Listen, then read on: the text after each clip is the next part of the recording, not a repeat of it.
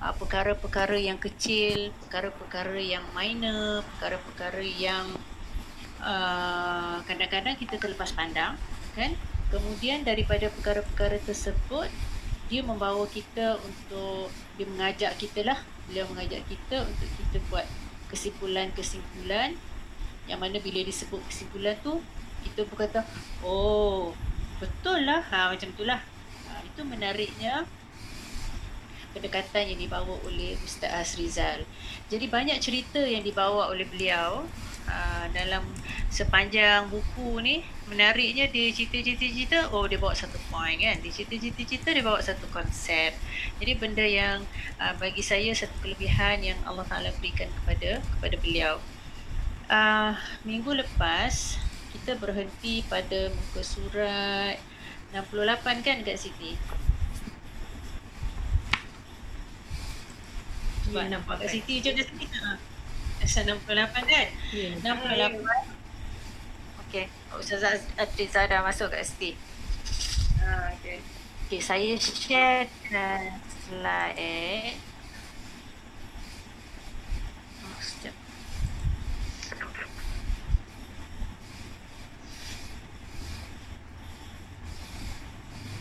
Jadi perbincangan kita masih lagi di sekitar apa syariatullah dan juga sunnatullah dalam kehidupan. Uh, dua perkara ni kalau kita perhatikan yang dibincangkan oleh Ustaz Hasrizal ni uh, banyak juga topik-topik tu masih menceritakan tentang yang sama. Jadi syariatullah dengan sunnatullah ni dibincangkan masa beliau membawa cerita tentang asing kan, cerita asing dan juga siapa nama yang yang Islam tu ingat asingnya. Hmm, Pak Mat. Ahmad eh? Oh, Pak Mat. Ha, Pak Mat. Mak roh ayah saya pula. Pak Mat dan juga Asing cerita tentang macam kita kata senario yang agak biasa jugalah dalam kehidupan kita apabila kita tengok orang yang bukan Islam tu berjaya kita rasa macam cemburu kan tapi uh, kita pun enggak berjaya dia tapi apa kita dapat lihat mereka itu amat menitik beratkan tentang uh, sunnatullah. Uh, mereka tak ada syariatullah. Maksudnya mereka tidak ada iman, mereka tidak ada kepercayaan. Tetapi mereka sangat-sangat kita kata profesional uh, dalam uh, kerja dan juga tugas. So kalau dalam bisnes mereka profesional. Kalau dalam pertukangan mereka profesional. Dalam perniagaan mereka profesional itu yang dimaksudkan dengan syariat Allah dengan sunnah Allah. Jadi banyaklah yang dibawa oleh Ustaz Hasrizal ni bawa kita meneroka dengan cerita-cerita dengan anekdot-anekdot yang dibawa kepada kita tu untuk menunjukkan bahawa syariat Allah dan juga sunnah Allah dalam kehidupan ni perlu seimbang. Seimbang ni maksudnya dia kita tak boleh hanya mementingkan ataupun hanya memberikan perhatian kepada syariat Allah maksudnya hanya mementingkan bab spiritual bab hubungan kita dengan Allah saja baik. Tetapi hubungan kita dengan manusia tidak baik.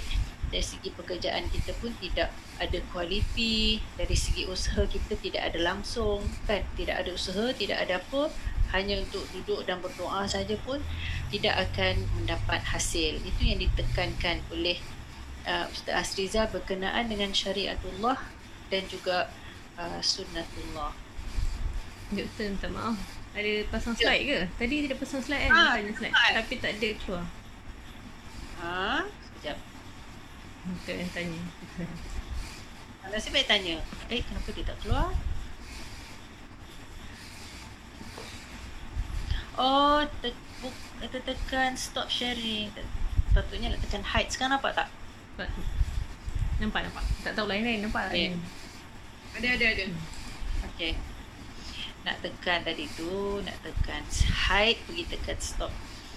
Okey, uh, jadi berbalik kepada uh, syariatullah dan juga sunnatullah tu uh, perkara ini perlu seimbang. So antara cerita-cerita yang dibawa oleh beliau yang mana sesuai untuk kita nak sebut di sini contohnya dalam hal makanan eh.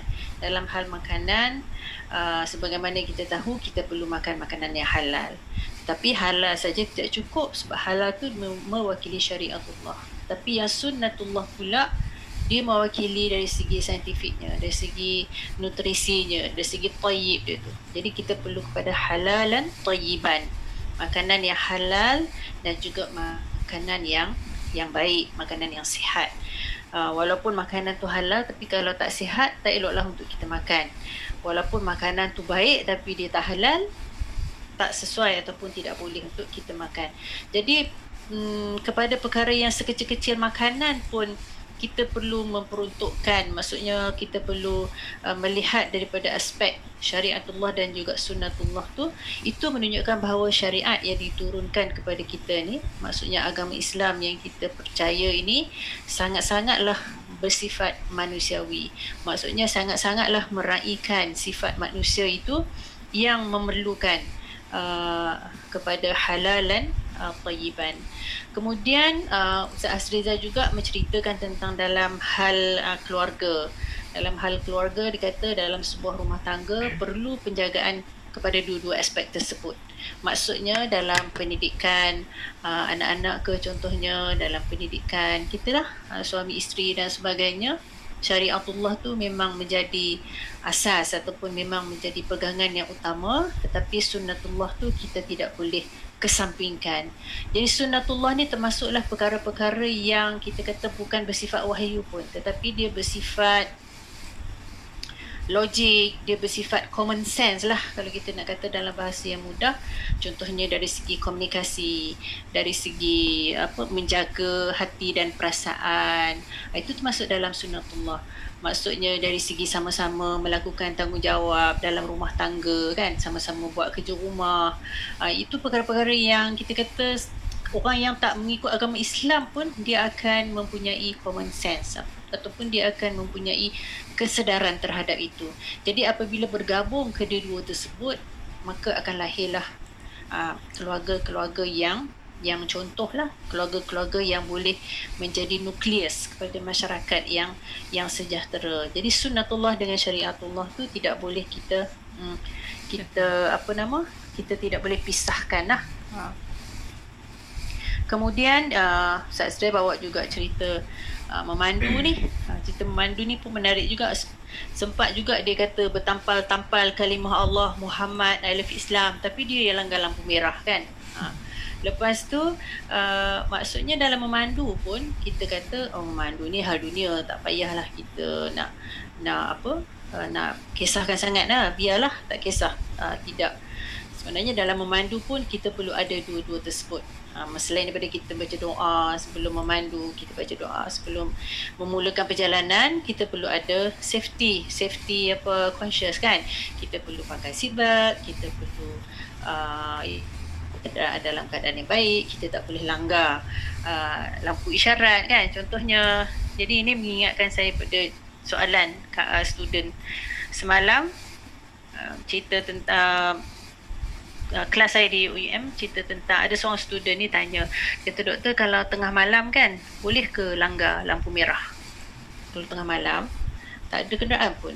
Boleh ke langgar lampu merah? Berdosa tak? Dia tanya. Wah susah juga bila ada soalan dosa dan pahala kan? Uh, lepas tu saya pun uh, jawab saya kata persoalan dosa dan pahala ni adalah urusan Allah SWT. Maksudnya yang memberikan dosa, yang memperuntukkan dosa, yang memperuntukkan pahala tu adalah kerja Allah SWT. Dan dosa dan pahala ni dia berkaitan dengan syariat Allah. Semalam tak tengok pula nak sebut pasal syariat Allah ni. Okey, uh, dia berkaitan dengan syariatullah. Maksudnya perkara dosa dan pahala bukan kita yang menentukan. Bukan seorang dai yang menentukan, bukan ustaz ustazah yang akan menentukan nak buat ni berdosa, jangan buat gini berdosa. Melainkan perkara tersebut memang telah ditentukan, memang telah dicadak, diterangkan di dalam wahyu dan sebagainya. Dan biasanya dosa dan pahala ni dia berkaitan dengan ajaran-ajaran dan suruhan-suruhan ataupun larangan-larangan yang telah uh, ditentukan dan berkaitan dengan hal-hal uh, ketuhanan. Maksudnya berkaitan dengan ibadah, berkaitan dengan uh, hubungan uh, manusia dengan manusia tetapi ada hubungannya dengan Allah SWT. Adapun dalam kehidupan kita seharian ni dalam peraturan-peraturan contohnya contohnya peraturan jalan raya ke peraturan uh, ialah peraturan uh, dalam kehidupan kita ni dia tidak melibatkan dosa dan pahala tetapi dia melibatkan kepada maslahah dia melibatkan kepada kesalahan lah maksudnya kalau kita melanggar lampu merah tu uh, kita dianggap sebagai orang bersalah. So kalau orang bersalah dia kena apa? Dia kena bayar denda contohnya. Tambah lagi kalau dia mendatangkan mudarat kepada orang lain, itu dia kena bayar ganti rugi dan sebagainya. Maksudnya tak semua persoalan dalam kehidupan kita ni hanya berpaksikan kepada dosa dan pahala. Maksudnya Islam datang dia bukan untuk mewujudkan satu sistem yang meng, me, apa me, mengekang ataupun satu sistem yang dikawal oleh polis. Ha, begitu. Tidak tapi uh, Islam datang ni sebagai satu sistem yang mengatur kehidupan manusia ni dalam keadaan yang sejahtera, dalam keadaan yang tenang, dalam keadaan yang uh, menyenangkan. Jadi perkara-perkara tersebut yang perlu diletakkan um, dalam asas kita untuk mencari erti agama yang Uh, mungkin tak hilang tapi mungkin tersembunyi ataupun kita tak jumpa carilah uh, erti agama uh, yang ada pada hari ini. Jadi itu antara cerita-cerita lah yang menerangkan kepada kita bahawa wujudnya ketidakseimbangan antara syariatullah dan juga sunnatullah. Jadi dalam skala yang lebih besar, Ustaz Azizah juga telah membawa contoh eh, macam mana kalau Uh, beliau membuat contoh Empayar Bani Umayyah contohnya pemerintahan ataupun uh, kerajaan umat Islam pada satu ketika dulu gemilang kemudian uh, tamadun tersebut merosot pemerintahan tersebut merosot sehingga membawa kepada kejatuhan kerajaan tersebut. Jadi kalau kita nak tengok kat mana salah dia kat mana kekurangan yang berlaku apakah yang menyebabkan kepada kejatuhan tersebut? Adakah syariatullah adakah sunnatullah? Jadi apa yang dibincangkan di sini uh, yang menyebabkan kejatuhan tersebut lebih kepada sunnatullah.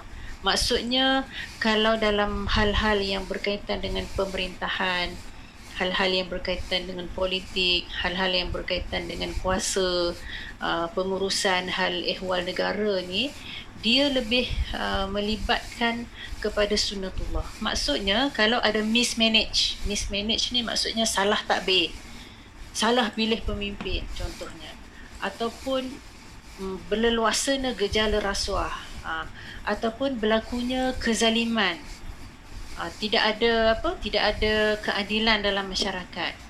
Adanya golongan kayangan dengan golongan marhin contohnya. Oh orang kayangan semua benda boleh buat tapi rakyat jelata kalau buat sikit kena denda lagi banyak. Jadi perkara-perkara tersebut yang lebih membawa kepada kejatuhan tersebut bukanlah hanya tertumpu kepada syariat Allah. Jadi apa yang ingin diterangkan oleh Ustaz Aziza dalam muka surat 72 tu um, dalam kita nak memahami sesuatu situasi tu kita perlu melihat kepada dua aspek ni. Perlu seimbang angan tu uh, barulah kita nampak uh, keislaman seseorang tu akan lebih stabil lebih kita kata konsisten, istiqamah dan juga uh, boleh bertahan lah, uh, boleh bertahan dengan apa jua cabaran dan juga uh, persoalan-persoalan yang mendatang. Uh, kemudian daripada itu, kalau tengok muka surat 73 kan, Ustaz Riza buat tajuk jenayah syariatullah dan sunnatullah. Tadi kita dah sebut sikit kan tentang jenayah yang jenayah apa jenayah lalu lintas kan. Maksudnya jenayah ni maksudnya maksiat lah. Maksudnya kita melanggar sesuatu. Kesalahan dah jenayah ni maksudnya kesalahan. Jadi dalam konteks uh, syariatullah dengan sunnatullah ni Ustaz Hasrizal mengatakan ada beberapa kunci. Maksudnya ada beberapa punca yang menyebabkan berlakunya jenayah. Maksudnya bagaimana syariatullah tu boleh diceroboh Ha, bagaimana sunatullah tu boleh menjadi tidak lengkap. Ha, jadi apabila berlaku perkara-perkara yang uh, uh, kalau kita nak kata di sini uh, tidak teliti lah, tidak teliti dan juga tidak bersungguh-sungguh dalam kedua-dua tersebut. Maksudnya dalam aspek syariat pun ada berlaku yang tidak bersungguh-sungguh.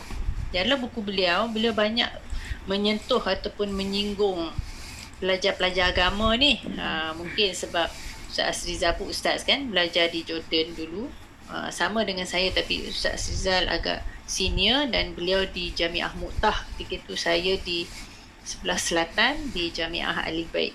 Tapi Ustaz Azizah memang uh, senior lah. Hmm. Uh, beliau mengatakan contoh ha, dia kata pelajar-pelajar agama ni kadang-kadang dia hanya fokus kepada syariatullah tapi sunnatullahnya kurang. Maksudnya syariatullah ni uh, belajar fokus kepada ilmu-ilmu keilmuan Islam ni tapi mengkensam, mensampingkan maksudnya uh, mengenepikan uh, hal-hal yang berkaitan contohnya komunikasi ataupun kita kata kemahiran untuk bercakap, kemahiran untuk yalah untuk berhadapan dengan orang. Uh, jadi itu antara perkara yang yang disentuhlah. Antaranya lagi uh, tidak bersungguh-sungguh. Disebutlah contoh di sini kan. Ada orang tanya, "Ustaz, apa hukumnya zakat?" Uh, tabungan KWSP. Lepas tu uh, ustaz tu pun macam teringat balik. Alamak, dulu ada bersyarah bincang tapi tak fokus kan? Ha, macam itulah lebih kurangnya dia kata. Lepas tu berlakulah jawapan yang yang tidak tepat. Ha, jadi biasalah kalau nak nak salah satu sikap yang agak dikesalkan apabila kita menjawab tetapi kita tak tahu. Itu na'udzubillah min zalik uh, agak menjadi jenayah jugalah ha, bagi seorang agamawan kalau dia menjawab perkara yang dia tidak tahu. Menjawab tidak tahu itu adalah lebih baik sebenarnya daripada memberi jawapan yang yang salah. Um, begitu juga dalam hal uh, uh, sunatullah kan? Ustaz Azizan buat contoh uh, tentang doktor. Uh, isteri beliau memang seorang doktor. Jadi contoh-contoh tu memang contoh-contoh yang benar-benar berlaku lah kan? Contohnya dia kata uh, doktor yang malas tak semua lah kot ni doktor su ada kat sini kan? Ni mungkin tempat lain ni kan uh, katanya akibat kemalasan terhadap pengajian dulu itu uh, seorang doktor tu mungkin menyuntik pesakitnya dengan 100 unit insulin. Sedangkan peraturan tubuh badan yang ditentukan Allah hanyalah pada kadar 6 hingga 10 unit sahaja. Uh, jadi ini adalah senario-senario yang uh, menunjukkan ketidaktelitian dalam tugasan. Sama ada dalam aspek syariatullah ataupun sunnatullah.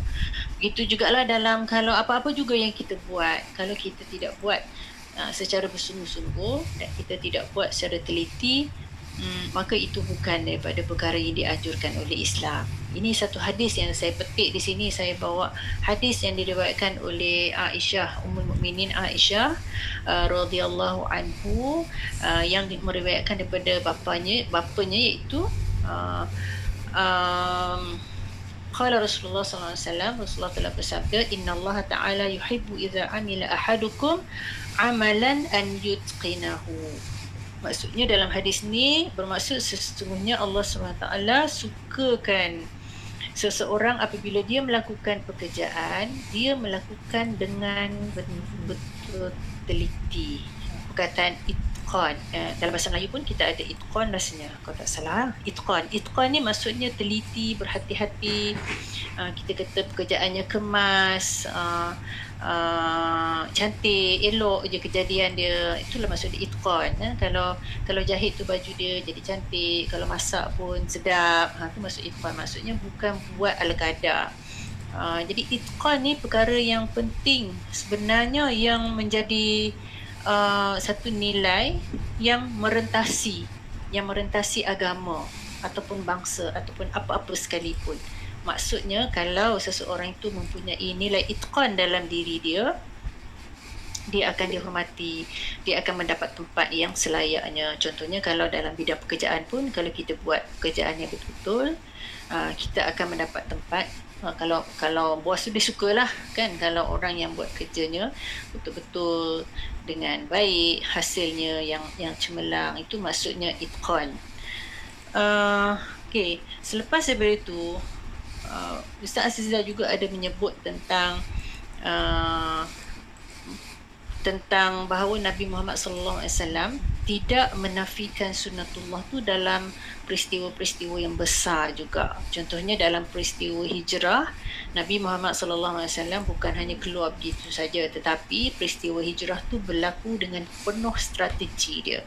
Penuh perancangan dia supaya hijrah Nabi Muhammad sallallahu alaihi wasallam dan juga para uh, umat Islam pada ketika itu boleh sampai ke Madinah tu dengan dengan selamat. Jadi kalau kita baca sirah tu Maksudnya setiap kali ma'al hijrah tu sepatutnya kita membaca balik sirah Nabi Muhammad sallallahu alaihi wasallam, kita melihat aspek-aspek yang berbeza-beza. Bukan hanya sekadar kita mendengar, membaca naratifnya sahaja tapi kita cuba mencari iktibar, kita cuba mencari pengajaran, kita cuba mencari apakah sebenarnya message yang ingin ditunjukkan oleh Rasulullah sallallahu alaihi wasallam kepada kita itu dalam contoh sirah. Kalau dalam contoh fiqh pula, dalam hukum-hukum fiqah ni, memang lagilah banyaklah yang menceritakan ataupun yang menyentuh tentang itqan, yang menyentuh tentang ihsan. Itqan ni kalau kita tengok dalam hukum-hukum solat, kalau kita teliti hukum solat ni, sangat-sangatlah detail sebenarnya macam mana cara tangan kita nak kiam, macam mana kita nak takbir atau ihram, macam mana kita nak berdiri. Semua tu sangat-sangat teliti dan juga sangat-sangat detail. Maksudnya apabila kita menunaikan solat kepada Allah SWT, kita hadir di hadapan Allah SWT tu dengan penuh rasa disiplin lah.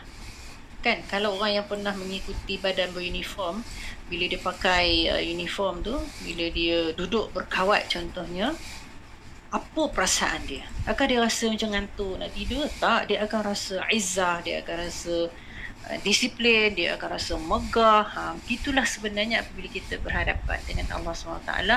Kita sepatutnya datang dengan Allah SWT. Memang hati kita rendah, memang kita rasa penuh dosa, memang kita penuh pengharapan. Tetapi pada masa yang sama, kita perlu menghadap Allah SWT tu datang dengan penuh rasa kesyukuran. Maksudnya indahnya peraturan yang telah Allah Taala uh, berikan kepada kita. Kita menjadi seorang yang berdisiplin, kita menjadi seorang yang menjaga kebersihan, orang yang menjaga waktu, orang yang menjaga segala-galanya. Jadi training ataupun latihan itu baru kita tengok aspek solat kan, itqan di dalam solat. Uh, kalau kita tengok dalam hukum-hukum lain lagi, banyak juga dalam hukum puasa ke dalam hukum apa lagi hukum-hukum muamalat ke. Semuanya mengajar kita bahawa umat Islam ni bukan umat yang cincai kan? Umat Islam ni bukan umat yang sambil lewa saja buat kerja. Umat Islam ni adalah umat yang bersungguh-sungguh. Ha, umat Islam ni adalah umat yang kita kata kemas dalam pekerjaan dia dalam tindakan dia. Jadi itulah antara makna-makna yang sikit-sikit dibawa oleh Ustaz Asriza tapi belum lagi diceritakan tentang apakah erti sebenarnya dalam agama ni. Jadi dia bawa kita pada sikit-sikit konsep-konsep, dia trigger sikit kita punya pemikiran dan juga analisis. Ha. Jadi apa lagi cerita? Oh, dalam sembelihan contohnya kan? Ha, dalam sembelihan sangat-sangat sinonim dengan ihsan. Sangat sinonim dengan ikhwan juga. Ihsan ni maksudnya um, ihsan ni apa? Ihsan ni kalau kita beribadah kepada Allah SWT, kita seolah-olah Allah uh, kita nampak Allah kan. Jadi kalau kita tak nampak, maksudnya Allah yang nampak kita. Begitulah ihsan. Ihsan ni maksudnya oh, penuh kesedaran. Ha, itu maksud dia ihsan. Dalam sembelihan ni penuh dengan ihsan. Antaranya pisaunya kena tajam, kena buat cepat-cepat. Jangan sampai memberikan, um, kita kata memberikan uh, kesakitan uh, penuh dengan rahmat uh, penyayang kepada haiwan tersebut. Itu yang dimaksudkan dengan ihsan. Ihsan ni maksudnya memberikan kualiti yang terbaik. Uh, jadi kalau nak cerita ihsan ni pun panjang juga kan? Hmm, bagaimana kita ihsan dalam keluarga bagaimana kita ihsan dalam kita bersahabat bagaimana kita ihsan di tempat kerja. Jadi memang banyaklah kalau kita nak fikir ni boleh jadi tak tidur malam ni kalau fikir betul-betul kan tapi Alhamdulillah Allah Ta'ala maha pengampun, maha penyayang. Allah Ta'ala beri kita masa. Allah Ta'ala sentiasa membukakan pintu taubatnya. Allah Ta'ala sentiasa uh, sangat-sangat positif dengan hambanya kan? So, maksudnya dalam satu hari saya ingat kalau kita ni datang kepada Allah dengan berjalan Allah Ta'ala datang kita dengan berlari kan? Kalau kita dengan berlari Allah Ta'ala lagi cepat mencari ataupun menyambut uh, kedatangan kita jadi perkara-perkara tersebut yang perlu kita tanamkan dalam diri kita terutamanya kemudian dengan anak-anak contohnya ibu-ibu di sini ataupun dengan rakan-rakan ataupun dengan uh, jiran dengan keluarga semuanya itu supaya uh, setiap daripada kita memainkan peranan yang ada. Sikit-sikit kalau setiap orang main sikit-sikit semuanya akan jadi insya-Allah akan terbentuklah suasana yang harmoni yang ingin uh, diwujudkan dalam erti agama yang uh, yang dicari-cari. Uh, tak suka juga nak cakap hilang kan. Erti tu sebenarnya taklah hilang sangat tetapi uh, kita nak nak gali balik, nak cari balik, nak letakkan dia balik. Contohnya kalau ada perhiasan kita dah lama simpan dia dah berabuk jadi kita nak lap-lap balik kita nak letak pada tempatnya yang sesuai selain daripada itu uh, uh, yang di highlightkan ataupun yang ditonjolkan juga dalam perbincangan mengenai uh, syariatullah dan juga sunnatullah tu uh, dua kualiti yang penting yang perlu ada pada seorang muslim. Uh, dalam cerita Nabi Musa alaihi salam apabila beliau menolong uh, dua orang anak Nabi Shu'aib yang tengah ambil air daripada perigi itu ni dirakamkan dalam surah Al-Qasas secara detail juga cerita Nabi Musa dengan anak-anak Nabi Shu'aib ni jadi uh, Nabi Musa menolong uh, anak-anak Nabi Shu'aib ni yang dua orang yang perempuan ni jadi melihat kepada kualiti yang ada pada Nabi Musa alaihissalam anak Nabi Shu'aib ni ajak balik ke rumah untuk berjumpa dengan bapa mereka dengan Nabi Shu'aib lah. Hmm, jadi anak Nabi Shu'aib kata kat bapa dia, uh, qalat ihdahuma salah seorang daripada mereka, ya abati wahai ayah uh, istajirhu. Oh, maksudnya uh, ambillah uh, orang ini untuk menjadi pekerja. Inna khaira man istajartal qawiyul amin sesungguhnya sebab baik orang yang engkau uh, ambil untuk bekerja tu adalah orang yang kuat lagi dipercayai. Jadi dua kualiti di sini iaitu qawiyun aminun. Qawiyun maksudnya kuat. Kuat tu kalau kita nak uh, rujuk kepada kisah Nabi Musa alaihissalam, kuat tu kuatlah kuat dari segi fizikal kan. Kemudian kuat juga kalau kita nak tengok dalam konteks yang lebih luas, kuat, kuat tu dari segi mental maksudnya kekuatan dari segi keupayaan lah ha, keupayaan untuk berfikir ke, keupayaan untuk belajar dengan cepat jadi sekarang ni kalau kita tengok dalam peluang-peluang pekerjaan ha, bukan nak tengok sangat dah kelayakan apa yang kita ada CJ dan sebagainya. Tetapi kalau tengok syarikat-syarikat ni dia perlukan orang yang boleh belajar dengan cepat. Kan? Tak kisahlah dulu degree bidang apa tetapi kalau kamu berupaya untuk cepat belajar ha, dengan kemahiran ke dengan apa ke uh, itu akan menjadi kita kata target lah untuk diambil sebagai pekerja. Jadi perkataan qawi ni kalau kita nak huraikan pun banyak juga kekuatan dari segi fizikal, kekuatan dari segi mental, ni pengurusan stres contohnya kan. Jadi uh, kekuatan dari segi uh, material pun termasuk dalam tu juga. Kualiti yang kedua ni adalah amin. Amin ni maksudnya yang amanah. Yang amanah maksudnya orang yang amanah kalau kalau kita ingatlah rakan-rakan bom ni dulu kita belajar tentang kalau tak salah saya Ummahat Al-Mu'minin yang pertama saya Sayyidina uh, Khadijah uh, radhiyallahu anha kita bincang juga macam mana Khadijah tu tertarik kepada Nabi Muhammad sallallahu alaihi wasallam disebabkan kualiti baginda tu sebagai terkenal dalam masyarakat pada ketika itu yang belum datang Islam lagi. Tetapi Nabi Muhammad sallallahu alaihi wasallam terkenal dengan sifat beliau sebagai amin maksudnya orang yang amanah. Jadi dua kualiti ini merupakan uh, perkara ataupun bagi saya dia merupakan erti agama yang ada dalam dalam seseorang seseorang muslim seseorang uh, mukmin Kemudian uh, perkara yang disentuh juga dalam dalam cerita yang dua kualiti ini juga adalah uh, berkaitan dengan sekular.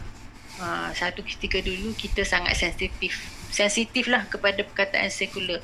Oh ni sekular ni sekular. Sekular ni apa sebenarnya? Sekular ni adalah mengasingkan agama dan juga kehidupan. Seolah-olah kalau di sini Ustaz Aziza dia mendekatkan lagi gap perbincangan tu dia kata uh, mana-mana orang yang mengenepikan salah satu daripada syariat uh, Allah tu dan juga sunnatullah tu salah satu daripada itu itu adalah orang sekular. Maksudnya kalau uh, orang yang mengenepikan agama itu memang sekular, tetapi kalau orang agama yang mengenepikan uh, sunnatullah tu pun dianggap sebagai sekular.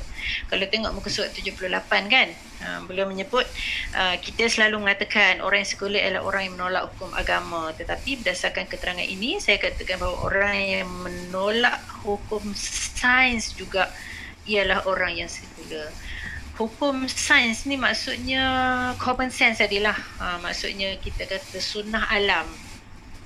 Sunnah alam contohnya uh, makanan kalau kita tak pergi ambil dia tak akan masuk dalam mulut. Kita sunnah common sense ataupun logiknya. Contohnya kalau nak periksa Uh, kalau kita hanya duduk di tiga sejadah saja berdoa ya Allah bagilah kejayaan bagilah kejayaan. Tapi tidak ada usaha tidak ada study tidak ada pembacaan tidak ada perbincangan maka kecemerlangan tidak akan dapat dicapai lah. Ha, itu dari segi logiknya. So Ustaz Aziza pun me- men- menyentuh jugalah uh, sikap-sikap setengah daripada kita. Kadang kalau anak-anak nak periksa tu sibuk cari air penerang hati dan sebagainya kan.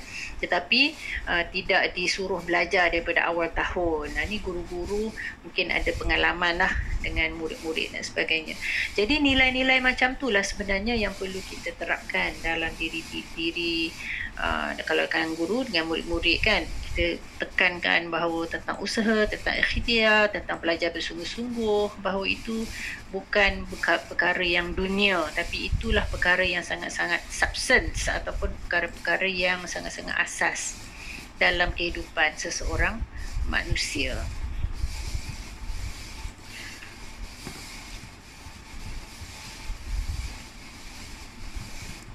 Uh, Ustaz Azriza menyebut juga ni cerita dia buat kita merenung eh, cerita perbualan antara Khabab. Sedih eh bila cerita Khabab ni, uh, Khabab dengan Nabi Muhammad sallallahu alaihi wasallam uh, belaka, pada masa tu beliau diseksa kan belakang dia hangus terbakar. Jadi Khabab ni uh, bertanya kepada Rasulullah sallallahu alaihi wasallam pada waktu tu baginda sedang berteduh di bawah bayang-bayang Kaabah pada waktu zuhur yang panas. Jadi Khabbab ni dalam keadaan dia tengah sakit ya, dia tanya kepada Rasulullah, "Ya Rasulullah, apakah engkau tidak doakan kita? Aku sepertinya sudah tidak tahan menanggung seksaan demi seksaan." Sesungguhnya Nabi Muhammad kata apa? Sesungguhnya umat yang terdahulu daripada kamu telah menempuh pengalaman yang sama demi kebenaran ada antara mereka yang ditanam separuh badan di dalam tanah dan kepalanya digergaji. Ada yang digantung kaki ke atas lalu dicarik belakang badannya dengan sikat besi sehingga terkeluar daging daripada tulang. Sesungguhnya kamu ialah kaum yang tergesa-gesa. Jadi kalau kita cuba bayangkan eh, senario yang berlaku, peristiwa pertanyaan antara Khobab dengan Rasulullah SAW, kita tak dapat bayangkan lah kan? Kalau kalau saya secara peribadi tak dapat bayangkan macam mana uh, khobab boleh apa tu? Boleh menerima apa yang Rasulullah kata tu melainkan memang keimanan dia kepada Allah SWT itu sangat-sangatlah kuat. Apa yang boleh membuatkan mereka bertahan uh, dengan apa dugaan yang berlaku tu adalah kerana uh, keimanan yang kuat kepada Allah SWT. Jadi apa uh, kalau kita analisis balik apa yang kita bincang daripada tadi tu uh, apa tu uh, poin-poin yang kita sebut uh, tentang itqan, tentang ihsan, tentang amin, tentang qawi. Jadi perkara-perkara tersebut seolah Ustaz Azrizal ni nak bawa kita untuk uh, tengok balik sikit-sikit sikit-sikit sebenarnya Islam ni dia sebenarnya telah membawa erti ke dalam diri kita. Ha, maksudnya potensi-potensi yang ada dalam diri kita itulah erti yang dibawa oleh Islam. Seolah-olahnya syariat tu, Islam tu, panduan yang datang tu untuk mengorek potensi kita. Dan kalau kita tengok dalam dunia pendidikan pun kan, ha, saya percaya kat sini ramai guru-guru juga. Uh, dalam dunia pendidikan ni, kita dengan murid ataupun kita di rumah, kita dengan anak, tugas kita ni adalah untuk mengenal mengenal pasti potensi ha, anak-anak ni ataupun murid dan kita cuba gilapkan. Ha, itu adalah guru yang terbaik. Guru yang terbaik bukan uh, dia beri saja semua benda, disokokkan semua benda, uh, nak ambil, ambil tak ambil, sudah kan? Bukan begitu. Tetapi setiap satu daripada uh, uh, murid yang kita hadap tu, kita tengok potensi dia. Kita juga kita dalam perhubungan kemanusiaan. Nah, bagi saya contohnya kita ada ramai rakan. Sama ada rakan dalam pekerjaan ke, dalam rakan-rakan jiran ke. Kalau kita tengok A ni, begini personality dia. Kalau B ni, begini personality dia. C begini personality dia. Dan cara kita berinteraksi dengan mereka bertiga ni, sudah pastinya berbeza. Ha, begitu juga dalam keluarga. Hatta kalau kita pun anak kita ada empat orang, empat macam betul tak? Ha, kan ibu-ibu yang anak-anak dah besar ha, mungkin merasai apa yang saya sebut ni.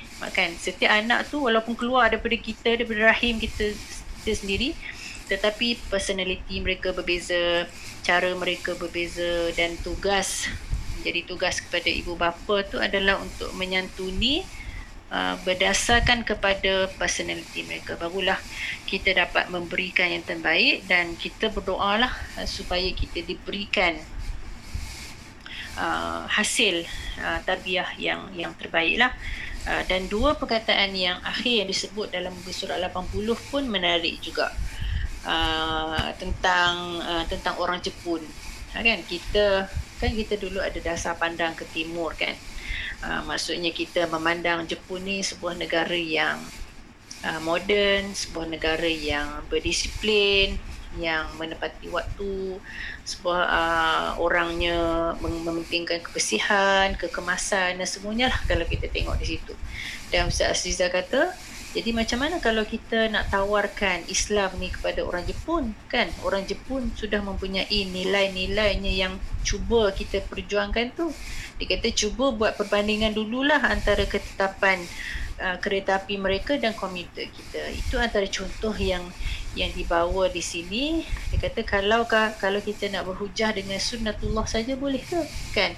Uh, maksudnya di sini kita ni tidak boleh hanya mementingkan bab uh, professionalism uh, bab apa nama uh, bab strategi dan, tapi kita mengesampingkan yang syariatullah tu bab spiritual bab kepercayaan perkara yang ghaibiyat eh, perkara yang uh, yang terkandung di dalam akidah terkandung dalam apa uh, syahadah dan sebagainya tu jadi antara dua pertimbangan ni dia kata uh, dia membawa kita memerhatikan bahawa manusia ni dia ada dua keperluan yang dasar iaitu tenang dan juga senang. Jadi syariatullah tadi dia sebenarnya memberikan uh, ketenangan dan sunnatullah tu dia akan memberikan kesenangan. Jadi manusia ni pada dasarnya dia memerlukan dua ni, tenang dan juga senang. Senang ni maksudnya ialah kalau orang yang memudahkan kerja kita kita suka kan.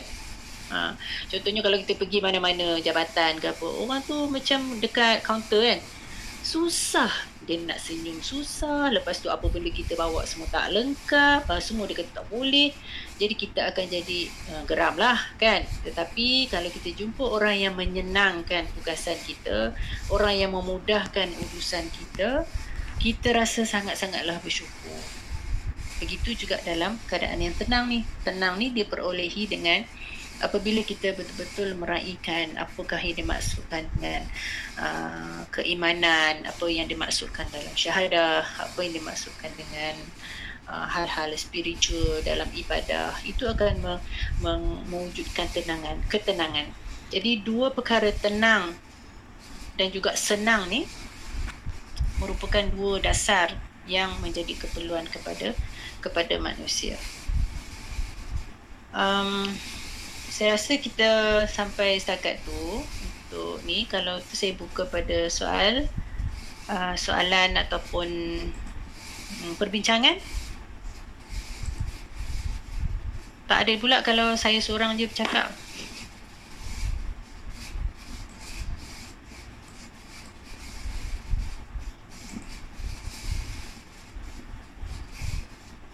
Okey, silakan saya serah pada pengurusi. Ustaz Triza. Silakan. Saya pun kat Siti je. Dah lama kan? masuk pun Triza juga. Itulah kat Siti mestilah tunggu. Tapi tadi kita mula tanpa pengurusi ke kat Siti? Eh, mana boleh kat Siti tu. Okay, InsyaAllah ada ada persoalan apa-apa. Sekejap tengok dekat tu. Ha, ni ada soalan dekat dekat apa box ni. Oh dekat chat dia. Oh, tadi tak pasal. Ihsan ni macam akhlak juga ke tanya Nurhani Afzal.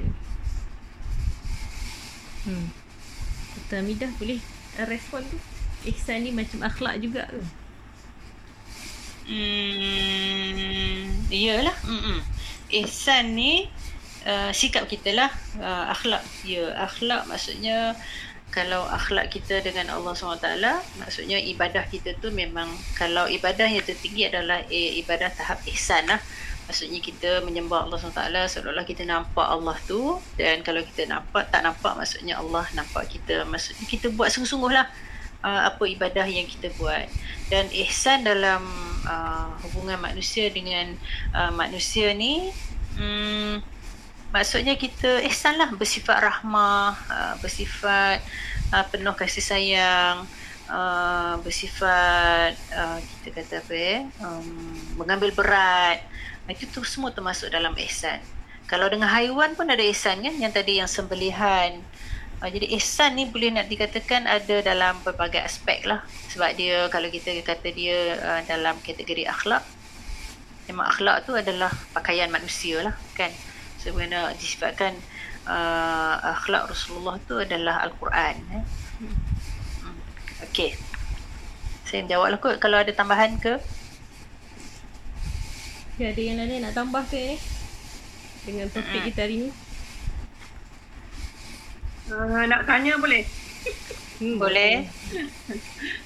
Okey, doktor. Uh, macam bagaimana ciri seorang yang seimbang dari segi sunnatullah dengan syariatullah. Macam mana sikap dia tu? Hmm, menarik soalan kat situ. Saja je kat situ ya. Ada tadi dia cakap ada yang tu. Bagaimana sikap seorang yang seimbang okay, antara syariatullah dengan sunnatullah. Kalau tadi kita Kasih pada Kak Siti. Soalan tu menarik sekali supaya kita tengok betul tak kita nak check tengok kan kefahaman kita tu betul kan ataupun tidak kan uh, seimbang ni maksudnya tadi pun uh, kalau dalam buku ni pun Ustaz Azriza telah membawa contoh-contoh yang hidup lah. Macam mana contoh seorang pelajar macam mana contoh seorang doktor macam mana contoh seorang pemimpin yang dibawa dalam contoh sejarah. Jadi uh, apa yang boleh uh, saya jawab pada waktu ni seimbang ni maksudnya dari segi uh, seimbang dari segi agama dan juga seimbang dari segi uh, benda-benda yang sunnatullah ni benda-benda yang teknikal lah bagi saya. Benda-benda yang bukan daripada hukum syarak tetapi dia merupakan hukum alam lah. Hukum alam ni terkandung dalam usaha terkandung dalam perancangan terkandung dalam uh, sikap uh, itu semua termasuk dalam uh, sunnatullah uh, termasuk dalam uh, kita kata apa eh termasuk dalam pemerhatian banyaklah kalau kita nak sebut So kalau kita nak bayangkan eh, seorang apa? Seorang guru ke? Dia macam soalan ke OUM ni soalan dia. seorang guru. Kita terperincikan maksudnya kita khususkan kepada satu benda lah. Jadi kita lebih faham. Seorang guru. Pasti ha, masuk OUM lah. Okey, kalau kita kata seorang guru yang uh, kita kata mementingkan kedua-dua uh, kedua-dua lah syariatullah dan sunnatullah ni, maksudnya syariatullah tu dia bersifat amanah dia. Maksudnya guru tu dia menjalankan tugas dia sebagai seorang guru tu dengan rasa tanggungjawab dia untuk mendidik kan, untuk menyampaikan ilmu. Uh, kemudian dari segi uh, perkara yang asas tu kena adalah maksudnya perkara asas tu sebagai seorang guru yang mukmin. So, seorang guru yang beriman ni maksudnya hal-hal yang wajib dia settle lah. Macam mana kalau guru tak semayang, susah jugalah kat sini kan yeah, ya. ataupun yeah. guru yang uh, apa uh, kurang apa menutup auratnya tidak sempurna ke pun susah jugalah kan uh, guru apa ni apa lagi kalau kita kata hal-hal berkaitan agama ni guru tak puasa ke maksudnya rukun Islam rukun iman tu kena settle lah ha, itu kita nak kata syariat Allah apa uh, ada pun yang menyentuh sunnatullah pula dari segi uh, professionalism dia. Seorang guru tu perlulah menguasai pedagoginya kan? Kalau nak mengajar tapi tak ada ilmu untuk mengajar salah. Maksudnya tak settle juga. Kemudian pengurusan masanya kemudian dari segi kita kata sikap lah dari segi semangatnya kan? Guru kena semangat. Tambah-tambah kalau mengajar online kan? Kalau saya datang ni kan saya cakap slow. Je monotonous ni kan tidurlah semua orang kan? Uh, ini tak apalah kelas yang sendiri pilih untuk datang. Tapi kalau guru-guru yang mengajar di sekolah, ha, kita ni kena panjang betul tangan untuk tarik murid-murid, tarik perhatian mereka dan sebagainya. Memanglah usaha dan itu sangat berganda-ganda lah terutamanya dalam keadaan pandemik pengajaran online dan sebagainya. Itu semua guru-guru lagi maklum lah daripada saya kemudian uh, yalah guru tu perlu ada kita kata hamasah ataupun uh, semangat uh, untuk mengajar. Dan bagi saya seorang guru yang benar-benar ni adalah guru yang betul-betul menjadi murabbi lah yang menjadi mendidik. Maksudnya bukan hanya sekadar mengajar betul uh, habis uh, report dia betul terima gaji sudah. Tak ada kan? Tetapi uh, menjadi guru ni dia tugas yang murni kan. Kalau dulu guru ni dalam masyarakat dia mendapat tempat yang sangat-sangat tinggi dalam masyarakat kan. Tapi sekarang mungkin keadaan uh, agak berbeza sikit lah. Mungkin keadaan persekitaran pun yang sangat-sangat mendesak kan. Guru jadi stres guru jadi tertekan kan. Sampai dah hilang fokus dah. Sebenarnya nak mendidik tapi sebenarnya dah jadi macam kerani kan. Itulah saya dengar. Saya bukan guru. Bukan guru di sekolah. Ha. Uh, itulah yang saya dengar apa masalah-masalah yang dihadapi oleh guru. Tapi saya memang tabik spring lah. Maksudnya pada guru-guru yang ada pada hari ini, mereka sangat-sangat berdedikasi lah. Uh, sebagian besar guru sangat-sangat berdedikasi. Jadi itulah uh, contoh lah yang boleh saya bagi dalam keadaan yang segera ni. Macam mana seorang guru yang mementingkan syariatullah dan juga sunnatullah. Allah Alam. Mungkin ada guru-guru lain nak tambah ni. Kak Siti pun. Itulah Masya Allah sini ramai ni guru-guru ni dalam ni. Ha, guru-guru Ustazah Triza kan ramai. Ha, ramai guru-guru saya kat sini. Ha, Ustazah Jazila, Ustazah Kamalia. Ha, apa lagi? Pengalaman yang Pasal. sangat banyak. Ada soalan yang lain? Nur Syazwani Abdul Wahid. Ada soalan?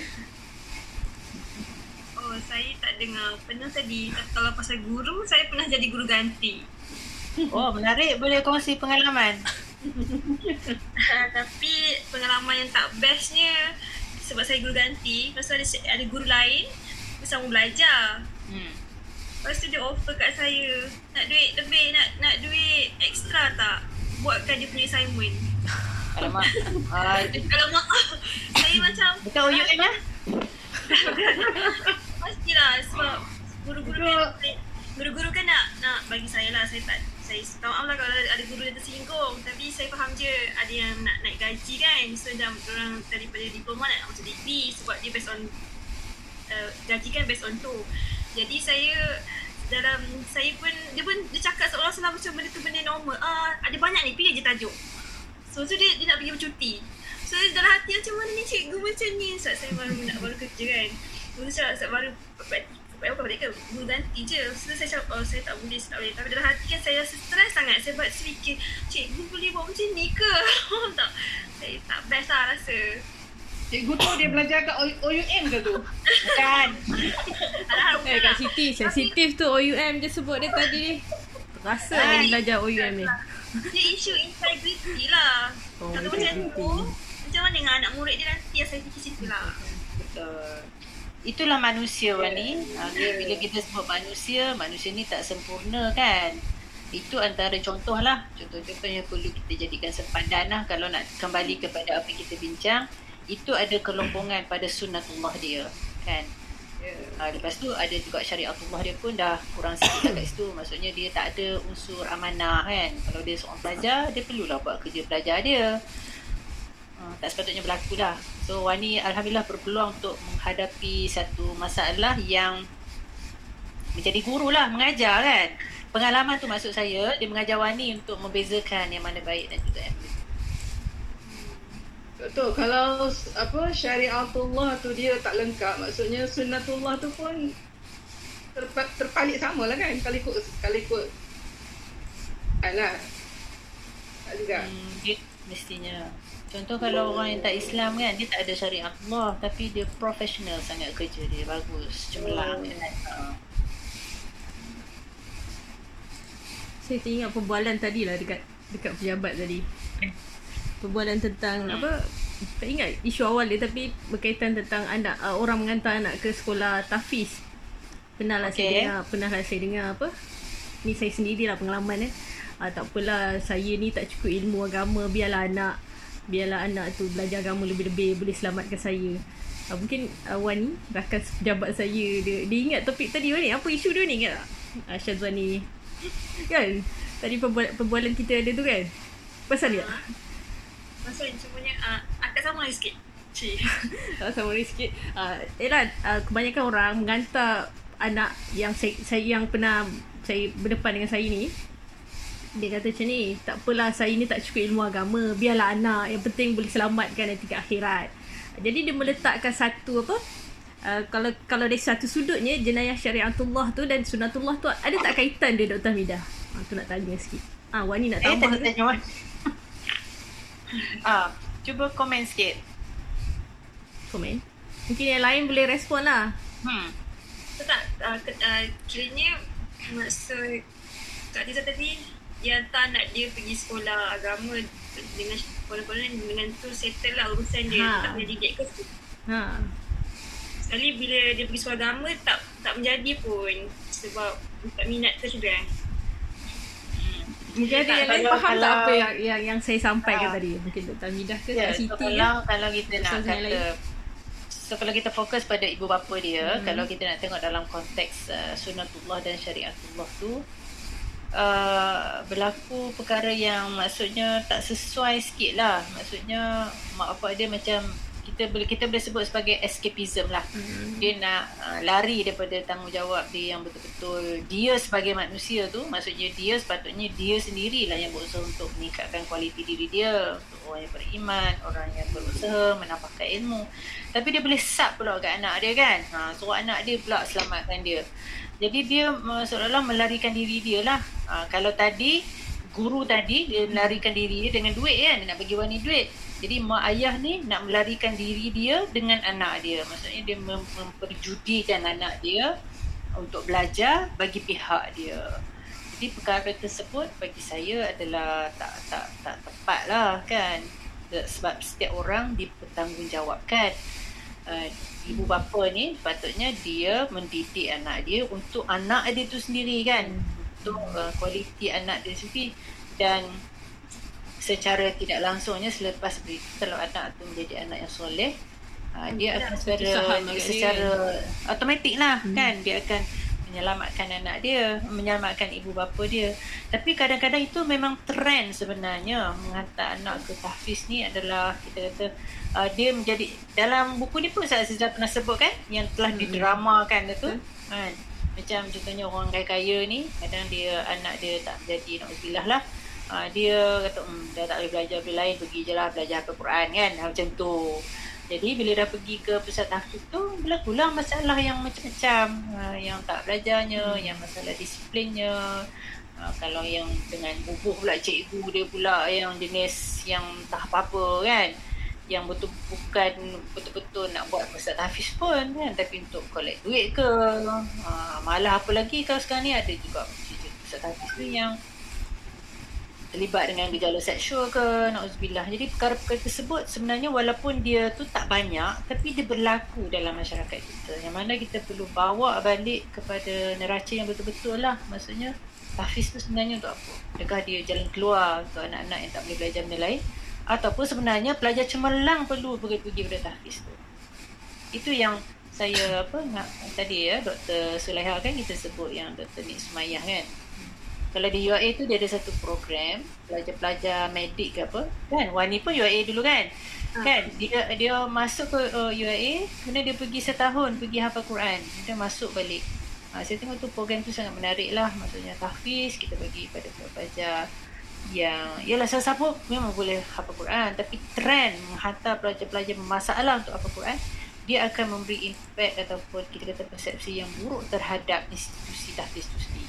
Kita tak nak macam tu kan jadi apa masalah semua daripada tahfiz sebabnya kita yang pergi letak budak-budak itu kat situ kan mungkin budak-budak tu sesuai belajar benda lain Allah alam tu pandangan saya yang cetek lah Ya, doktor ada Ya. soalan tu. Dekat chat. Eh, sudah cek ya kan? ha. Bagaimana cara paling mudah untuk kita pastikan supaya kedua-duanya selari? Sebab banyak yang dilihat sekarang di mana umat kita yang nampaknya seperti beragama tetapi kurang berakhlak. luas juga soalan doktor ni. Oh, um, Sorry doktor. Uh, tanya tu sebab uh, banyaknya contohnya di hospital kan. Aha. Di mana kadang-kadang respons yang kita dapat daripada contohlah patient uh, tak nak tak nak jumpa doktor Melayu yang uh, yang kita tahu selalunya doktor Melayu Islam lah kan? Tak nak jumpa doktor Melayu kerana doktor Melayu lebih kasar. So lebih suka jumpa dengan doktor uh, bukan Melayu contohlah. Tapi, uh, walaupun tu, tu contoh tapi sebenarnya memang berlaku kan dan uh, saya saya saya boleh faham kenapa sebab kadang-kadang saya sendiri uh, depan mata boleh apa ber, kita, kita sendiri uh, experience mana umat kita sendiri kan um, yang yalah akhlaknya uh, uh, lah so apa, cara yang terbaik sebenarnya? Adakah um, silap didikan ataupun uh, uh, kerana macam tadi yang Kak uh, disebutkan uh, iman tu sendiri tak tak betul-betul uh, tak betul-betul resap di dalam jiwa adakah sebab itu akhlak tu tak tak seperti yang diharapkan Hmm. Ni soalan doktor ni lebih kepada doktor tadi tu lah eh. Setengah doktor lah, setengah je. setengah Nah, setengah betul. Setengah doktor. Saya pun ada pengalaman sebenarnya sebelum saya jawab soalan tu. Saya pun ada pengalaman. Uh, bapak mentu saya kan dia pergi hospital. Uh, uh, masa tu doktor bukan cerita pula lah doktor tu grad UIA. dia kata uh, dia kata pada suami saya lah, uh, cik, bapak cik ni dah tak lama. Dia kata, Astaghfirullahalazim kan. Jadi sikap macam tu mungkin uh, selari dengan apa yang Dr. Su sebut tadi kan. Jadi kalau kita nak cuba huraikan dalam konteks perbincangan kita malam ni dia lebih kepada sikap lah. Sebelum pada sikap lebih kepada sunatullah tadi kan.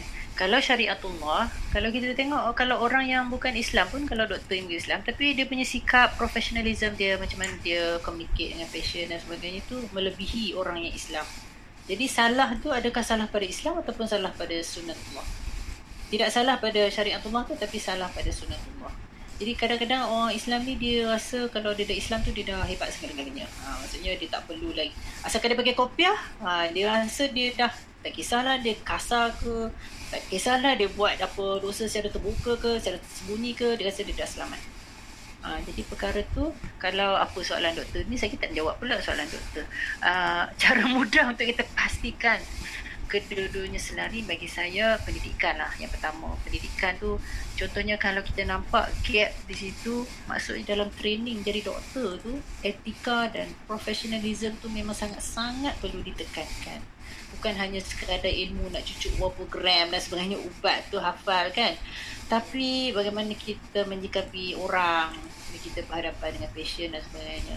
Saya tak nafikan bahawa benda ni sukan untuk diukur kan?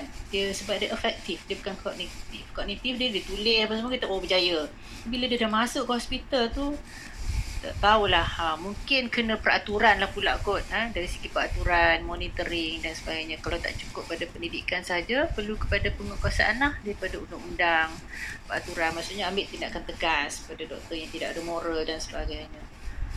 Jadi perkara ni kalau saya, saya kalau ikutkan pengalaman eh, kalau kalau di UK tu jaranglah jumpa doktor yang kasar ke apa kan. Walaupun kita tengok perwatakan dia. Saya ingat lagi masa saya duduk di Durham di Bourbon tu seorang doktor yang di klinik tu kalau kita tengok dia kalau kita jumpa tengah jalan macam bukan doktor lah. Dengan merokoknya dengan rambutnya seraban. Tapi kalau kita pergi jumpa dia Masya Allah ha, how are you? Uh, that sweetheart apa semua kan? Okay, dia bagi consultation kat kita memang 100% kan?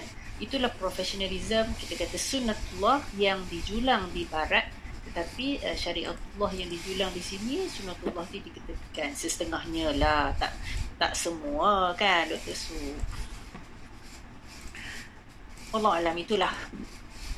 Jawapan setakat uh, adakah bermakna uh, uh, bu- bukan setakat hanya uh, profession daripada dari di apa tu maksud saya profession di hospital doktor ataupun uh, health health professional ni kan tapi banyak lagi profession lain lah.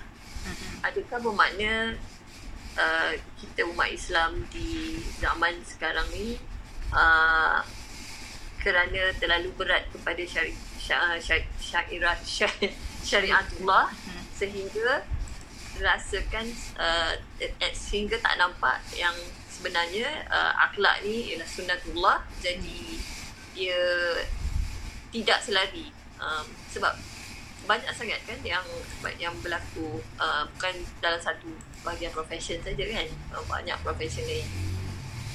Uh, so, uh, uh, nak maknanya didikan di rumah uh, juga sebenarnya penting kan. Um, bukan saja didikan di sekolah ataupun di universiti kan. Betul.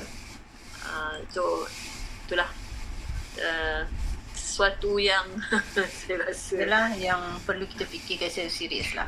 ya betul Betul. Okay, ada yang lain-lain soalan lagi? Jadi saya rasa kalau situasi kita sekarang ni kalau orang yang anti vaksin pasti tak setuju dengan kata-kata Dr. apa Ustaz Rizal ni dalam surat 75 tu kan. Apa dia kata? Seorang muslim tidak dikatakan muslim sehingga dia committed dengan syariat Allah. Dalam masa yang sama dia juga perlu menjadi seseorang yang saintifik iaitu patuh kepada hukum sains. Saya rasa lah. saya harap tak adalah kat dalam ni yang anti vaksin eh. Tak ada kot. Uh, Bagi doktor selingan, sekolah selingan, kadang. selingan. Kalau ada minta maaf eh. Saya rasa tak bersetuju lah dengan kata uh, mereka dia tak bersetuju lah dengan kata-kata Ustaz Hasrizal ni. Boleh lihat Ustaz 75. Jadi kedua-dua ni kena seiringan. Dia tak boleh tinggalkan satu atau buat satu. Jadi dia tak nampak lah. Jadi kita nampak dekat barat. Wah kenapa dia amalkan uh, apa yang Islam sarankan tapi bila balik bila kat Malaysia dia tak nampak pula benda tu kan. Jadi macam mana orang nak tertarik dengan Islam tu? Dia, dia kena balik-balik pada soalan dalam dalam top, apa tajuk buku ni sendiri erti beragama yang hilang ialah kita pun ag- agak berat nak cakap hilang tu kan. Auzubillah lah janganlah sampai hilang. Dia cuma tercicir lah sekejap sikit kan. Ha. Okay, ada apa-apa yang lain? Tambah? Lama juga. Kali ni ya, Kak Steve. Sampai pukul apa hmm. Kak? Ma- Malam ni hebat ya. Banyak Boleh, isu yang di, yang dibincangkan. Mm-mm. Kita makin uh, perbincangan tu makin hangat, lama makin hangat lah eh. Ha. Hmm. Ada lagi soalan? Peluang ni, peluang. Ke nak Semalam saya sebut nama-nama satu-satu ni sebelah kat Siti tu kat saya punya desktop ni Faiza. Ada apa-apa soalan Faiza? Ini dah macam cikgu ni. Di sekolah ni. Hanya Ustazah Hamnah, Hamnah, Hamnah. Kita nak dengar Ada, mana daripada Ustazah? dia. Ah, boleh silakan. Ustazah Amnah. Keluar Puas tak? hati dari tadi lagi sebut nama dia. Hmm. Mungkin ada yang lain nak cakap. Ke saya sebut sesuatu nama ni? Ha. Macam kata Dr. Hamidah tadi ha. Dah jadi macam cikgu pula hari ni kan? Nah, uh, Tak ada? Dah 10.18 ni? hmm. Kak Rosita, ada soalan tak Kak Rosita? Lama tak dengar suara Kak Kak? Ustazah Arfah. Ah, Kak, Kak Rosita ada suara. Okey, silakan Kak Rosita. Ha? Ada soalan Kak Rosita? Ya, Kak, Kak tak ada Rosita, Ustazah tak ada Tak ada. Kak Rosita ni dia jadi nenek dan ibu dalam dalam masa yang sama. Sekarang ni. Gitu. Ha. Masya Allah, tahniah. Kak Wani, jiran saya ni. Tadi tu uh, Nur Syazwani tu rakan sekerja saya ni jiran saya Kak Wani ni. Kak Wani, ada apa-apa soalan Kak Wani? Uh, doktor nak tanya sikit lah. Ya. Ada soalan tu. Pas, berkaitan dengan uh, jenayah dan budi cyber. Sebab petang tadi saya dengar Ipun. Ya. Uh, yelah sebab kebanyakan dalam uh, dalam dunia ni kan orang Islam. Hmm. So uh, yelah macam di Malaysia ni uh, banyak dalam apa banyak jenayah cyber. Macam mana nak relate? Yelah maksudnya dengan uh, sunnatullah dengan syariatullah tu um, dia punya macam mana eh? Dia mana satu? Ah, Dia dekat mana? sebab Uh, kan jenayah cyber kan memang benda luasa sangat kan. jenayah cyber ni contohnya kalau cyberbully ni contohnya dia Contoh jenayah cyber ni apa? Dia Uh, contoh macam sebelum ni kan pasal uh, Olimpik, hmm. uh, Paralimpik yang patutnya kan uh, apa ni Ziyad menang, uh, menang kan. Ah. Uh, so lepas tu kan uh, jadi pada uh, Ukraine. Mhm. Bila Ukraine kan uh, orang Malaysia ni ya Allah Serang. tak ah serang uh, sampai macam tu tu salah satu contoh lah saya rasa. Mm-mm. Lebih kepada sunnatullah lah pada pandangan saya. Tapi dia berkait dengan syariat Allah dari segi apa tujuan dia. Kan? Uh, cyber ni kalau kita tengok uh, kita boleh kata dia jenayah lah kalau dia buat benda yang salah. Tapi kalau dia buat benda betul edit jenayah lah Macam contoh yang pergi Buat Israel koyak kan. Ha, Itu macam lebih kurang jugalah kan.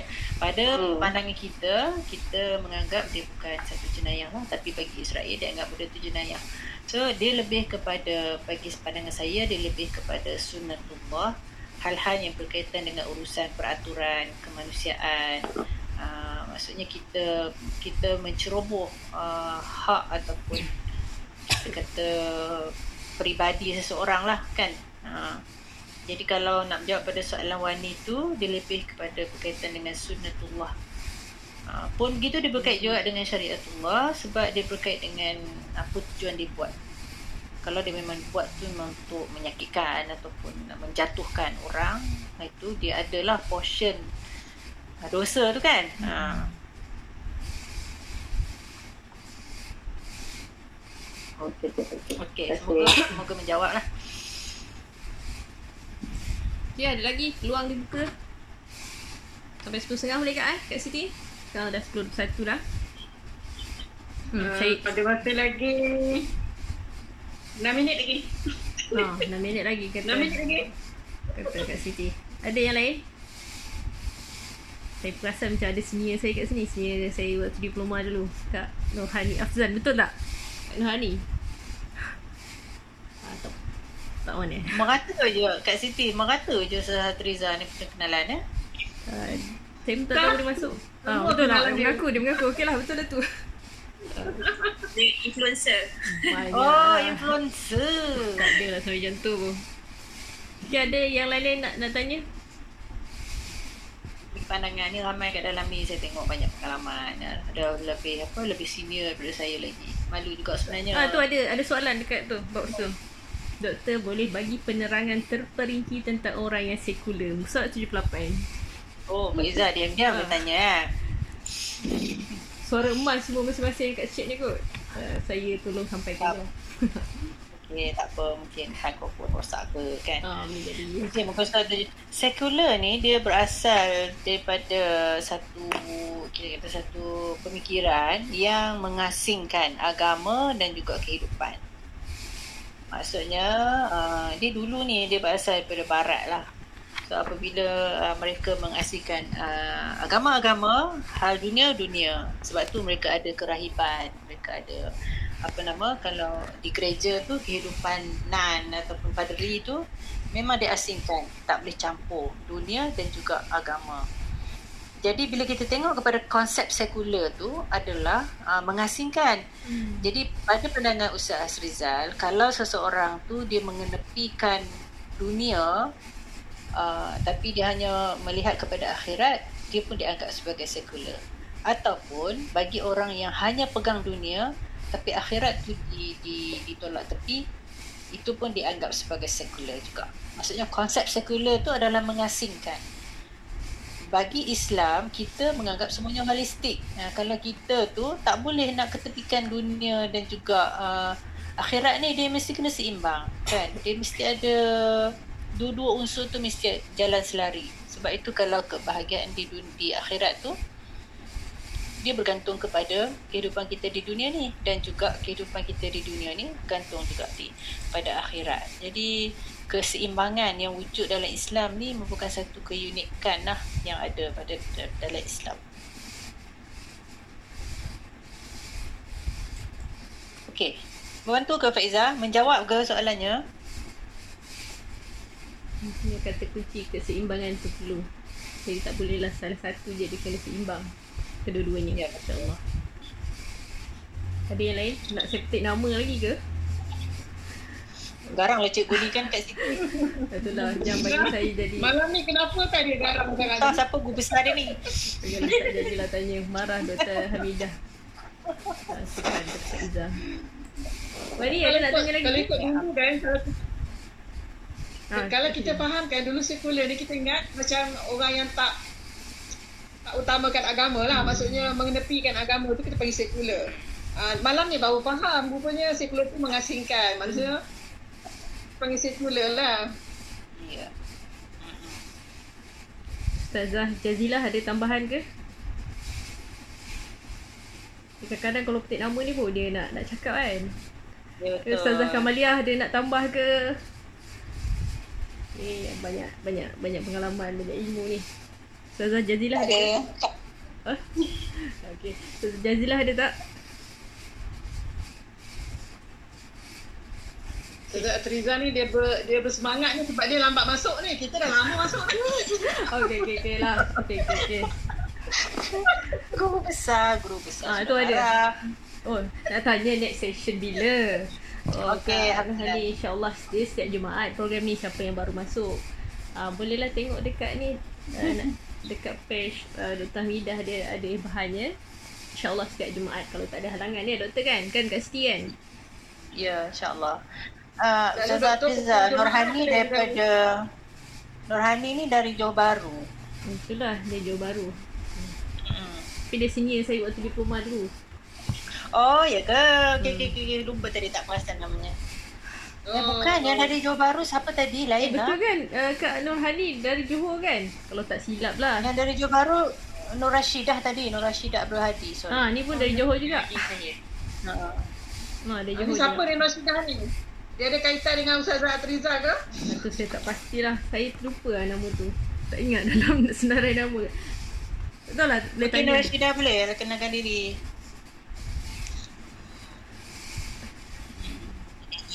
Eh, nama Nur Rashidah pernah uh, dari Ikram Pasir Gudang. Ah, Ikram pasti Johor. udang. Ah, Ahlan, ahlan wa sahlan. Ya alu-alukan. Terima kasih. Sudi da- sudi masuk dalam grup kita. InsyaAllah ada eh. Idea. InsyaAllah. Okay, yang lain. Okey, tak ada apa-apa kot. Banyak sangat lain saya ni kan. Okay, InsyaAllah mudah-mudahan kita dapat uh, tak dapat sedikit dapat banyak eh kita malam ni walaupun saya lambat saya saya, saya dapat lagi sikit lah daripada yang lain ni insyaallah kan minta maaf lambat segan nak jadi MC tapi lambat marah kat kat kat Siti eh tak apa akan datang ambil yang lain lah jadi jadi MC ya kat Siti Oh, dia denda jadi MC sampai habis buku ni. tak ada jangan gitu Ya, dah lantik dia lah. Buku ni sampai habis buku ni. Ingat. Jangan macam tu Malu saya dengan ustazah saya kat sini Saya dibuli ustazah Tengok malu saya dengan dengan saya punya kawan sekerja ni Wani, macam ni Wani kena buli Saya sokong. Allah Biar Akbar. agak lah. Okey lah, saya nak mengakhiri lah um, Kalau tak ada apa-apa sama-sama kita istighfar. Mudah-mudahan uh, malam ni pertemuan kita Pertemuan yang berkati dan diredai Allah. Mudah-mudahan uh, ada manfaat dia pertemuan kita malam ni. InsyaAllah uh, macam saya sampaikan tadi kalau tak ada apa-apa halangan daripada Dr. Hamidah dan uh, kita punya ketua dekat sini Siti Halijah. Uh, Kak Siti Halijah uh, kalau tak ada apa-apa halangan uh, akan berlangsung setiap hari Jumaat. Bolehlah sampai-sampaikan setiap hari Jumaat pukul 9 uh, yang pasti saya bukan uh, pengurusi tetap atau pengurusi MC yang uh, tetap kat sini eh. tadi tu cuma uh, selingan nak menghiburkan yang hadir pada malam ni sebenarnya. Betul kan Kak Siti kan? Uh, harap Eh, yang lain pun mengiyakan Okey, jangan jawab dulu, jangan jawab dulu. Tak boleh jawab, tak boleh jawab, tak boleh jawab. Okey, eh. Sama-sama kita istighfar. Astagfirullahaladzim, astagfirullahaladzim. Mudah-mudahan Allah berkati pertemuan kita pada malam ni. Sama-sama kita tutup dengan tasbih kafarah dan surah asli.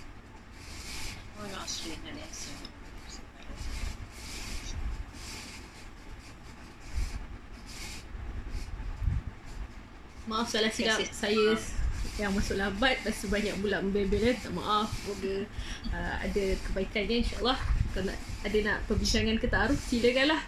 Boleh kan Kak Siti? Kalau ada yang nak berkenalan uh, dengan ni ke Mana tahu ada ruang kan? Kalau tak ada kita boleh Boleh kan Siapa nak beransur. Jazakallah khair semua. Jazakallah. Okay Assalamualaikum warahmatullahi wabarakatuh. Waalaikumsalam. Tak terlambat kan kita nak ucapkan selamat Ha, selamat sana helwa pada Dr. hari Hadidah. lahir kepada doktor. 22 hari bulan itu. Minggu hari lahir dia tu. Terima kasih. Kak Siti terima kasih hadiah tu daripada semua. Semoga doktor sukalah dengan hadiah tu ya. Alhamdulillah nanti saya lagi kena kuat beribadah lah. Telekung, sejadah, beg semua ada kat situ. Oi. Masya-Allah. Alhamdulillah. Semoga diberkati pemberian tersebut. Alhamdulillah. Alhamdulillah. Masya-Allah. Okey. Okey. Assalamualaikum. Salam. Jumpa lagi. Waalaikumsalam.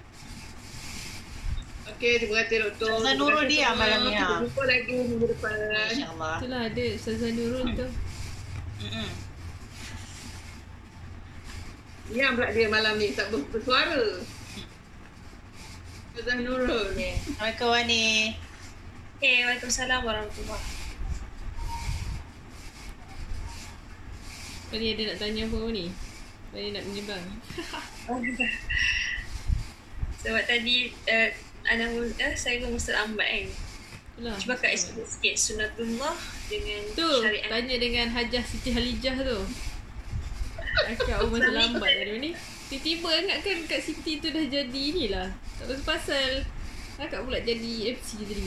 Eh, Kak Siti ni. Dulu belajar belajar kat you sunatullah ni yang kita faham macam apa yang Allah dah cipta macam rambut kita straight lepas tu tiba-tiba kita pergi kerentengkan tu contoh lah dia bagi kan dia dah kira melanggar sunatullah itu macam benda simple lah yang Allah dah Nah, cipta Dr. Hamida dah keluar ke? Laju betul lah dia. Ah. Kalau kalau kita ma- macam saya relate dengan pembenar plastik lah Aha. uh, kita melanggar sunatullah lah tapi tadi macam cerita tadi macam benda lain macam lebih besar lah Dia sunat ah jap eh. Sebenarnya sunatullah ni kalau secara meluasnya memang dia as- asas dia balik pada Allah. Kejadian yang Allah dah tentukan fitrah maksudnya, fitrah. Macam fitrah yang dalam ni huraian ni memang lebih kepada uh, apa? Uh, keagamaan kita kan pada pada peribadatan kita. Kalau syariat tu syariat tu maksud dia sendiri jalan kan jalan syariatullah jalan uh, menuju Allah. Contohnya uh, kita dalam dalam apa dalam peribad uh, ni anak uh, apa saya ambil analogi yang mudah. Ni patutnya Dr. Midah jap saya tanya dia dia ada ni. Dah keluar dah? Itulah. Uh dia benda tu dia uh, kalau syariat dia dia lebih kepada yang hukum yang dah uh, yang Allah tentukan pelaksanaan oleh kita ni. Uh, contohnya uh, macam dikatakan tadi tu um, saya juga nak terang ni macam mana eh. Kak Siti, Kak Siti awal tadi kan Kak Siti kan? Dia boleh lagi. Akak memang tu kau jadi tak nak terangkan kot memang jadi, jadi apa ajaran sesat tak kan? Allah.